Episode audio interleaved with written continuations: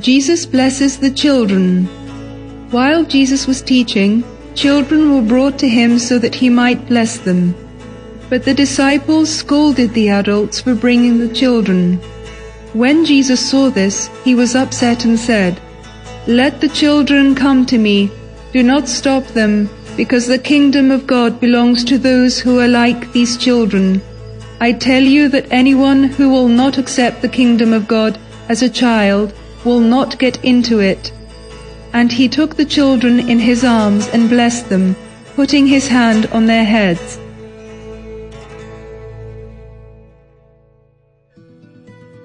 Who is the greatest? The disciples wanted to know which one of them was the greatest. Jesus understood their thoughts. He had a child stand in front of them and said, Anyone who accepts this child in my name accepts me. And anyone who accepts me accepts the one who sent me to the world, my heavenly Father. So remember that whoever is most humble among you is the greatest. Jesus and the Sabbath. It was a Saturday, the Sabbath day, the last day of the week, when none of the Israelites worked. When God made the world, He named the seventh day as a day of rest, so no one should work on the Sabbath. Jesus and the disciples were walking through some wheat fields. As they walked, the disciples felt hungry and started picking the heads of wheat and eating the seeds. There was a group of people called the Pharisees who believed that they were better than everybody else. Some of them noticed what the disciples were doing and said to Jesus, Look at what your disciples do on the Sabbath. They are picking the stalks of wheat. This is forbidden on the Sabbath because it is a kind of work. Jesus answered, Haven't you ever read the scriptures about when King David and his men were hungry? He went into the house of God and ate the loaves of bread that had been offered to God. This is forbidden. Only the priests are allowed to eat this bread. But David ate the bread and gave some to his men as well. You must know that Sabbath was made for men and not men for the Sabbath. Jesus went again to the synagogue, the place where people went on the Sabbath to pray. Some of the Pharisees who didn't like Jesus were there too. They didn't like Jesus' teachings and wanted to make him look bad, so they watched very carefully everything Jesus did. They were hoping that he would do something that was forbidden so they could make trouble for him. There was a man in the synagogue who could not move his head because it was paralyzed. Jesus said to the man, Get up and stand here in front of everyone. Then he asked the Pharisees, what is it allowed to be done on the Sabbath, good or evil, to save a life or let it die? Nobody answered. Jesus looked around angrily. He was sorry for their hard hearts. He said to the man, Stretch out your hand. The man stretched out his hand, and it was healed. Then the Pharisees left. They wanted to get rid of Jesus, so they had a meeting to plan how they were going to kill him. The Good Samaritan. One day Jesus told this story. A man was traveling from Jerusalem to Jericho when he was attacked by robbers. They beat him up, took all of his belongings, and left him on the road half dead. A priest from the Temple of Jerusalem happened to be going down the same road. He saw the wounded man, but he walked by without doing anything. Later, a servant from the temple came along the same road too. He also saw the wounded man, but he walked by without helping at all. Then a man from Samaria came by. People from Jerusalem didn't like Samaritans. In fact, they hated Samaritans and looked down on them. But when this Samaritan noticed the wounded man, he felt sorry for him. He went right over to him, washed his wounds, and bandaged them well. Then he put the man on his own donkey and brought him to the nearest inn. He paid for a room and put the wounded man in bed and took care of him. The next day the Samaritan had to leave for the rest of his trip. So he gave two silver coins to the innkeeper and said, Take good care of this man, and if you spend more, I will pay you when I come back. When Jesus finished this story, he said, Let the Samaritan be an example to you. You must do the same.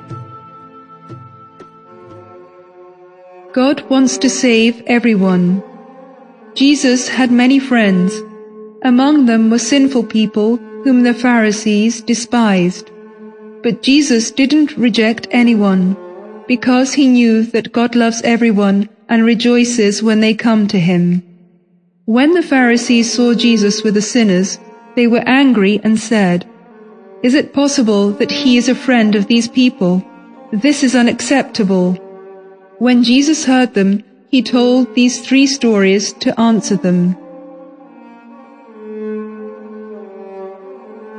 The Lost Sheep A man had a hundred sheep, and he counted them every night. One night he realized that one was missing. He left the other ninety-nine in the field and went out looking for the one lost sheep. The man looked all over. He gave no thought to how hard it would be to find his sheep. Finally he found it. He was so glad. He took it on his shoulders and brought it home. He called all his friends and neighbors and said, Rejoice with me, because I have found my lost sheep. Jesus said to those who were listening, God rejoices in the same way when someone who has gone away from him comes back again. The Lost Coin There was once a woman who had ten silver coins. One day she lost one of them. She lit a lamp and started going through the whole house, looking carefully everywhere. She finally found the coin. Then she called all her friends and neighbors and said to them, Rejoice with me, because I have found the silver coin that I lost. Jesus said again to all those who were listening to him, I promise you that in the same way the angels of God are happy when someone who is lost to God returns again and begins a new life. The Prodigal Son Jesus told a third story. There was a man who had two sons. The younger one said to his father, Father, give me right now the part of your property that will belong to me later. And the father divided the property between his sons. A few days later, the younger son packed up everything and left for a faraway country. There he spent everything living wildly, and after a while all his money was gone. When he had nothing left, a great famine spread over the country, and nobody had anything to eat. The young man was very hungry, so he went to work for a farmer in that faraway country and was sent out into the fields to take care of the pigs. He would have been happy to eat even the pigs' food, but nobody gave him anything. He finally came to his senses and said, I know that my father's workers have more than enough to eat, and here I am starving to death. I will get up and go to my father and say to him, Father, I have sinned against God and against you. I don't deserve to be called your son anymore. Put me to work for you as one of your workers. So he began the trip back to his father. When he was still a long way off, his father saw him coming. The father felt bad for his son and ran to hug and kiss him. Then his son said to him, Father, I have sinned against God and against you, and I don't deserve to be your son. But before he could continue and ask for a job, his father turned to the servants and said, Quickly bring the best clothes and dress him, put a ring on his hand and sandals on his feet. get the best calf and prepare it so we can eat and celebrate. My son who was dead has now come back to life. He was lost and has now been found. And the celebration began. The older son had been out working in the fields.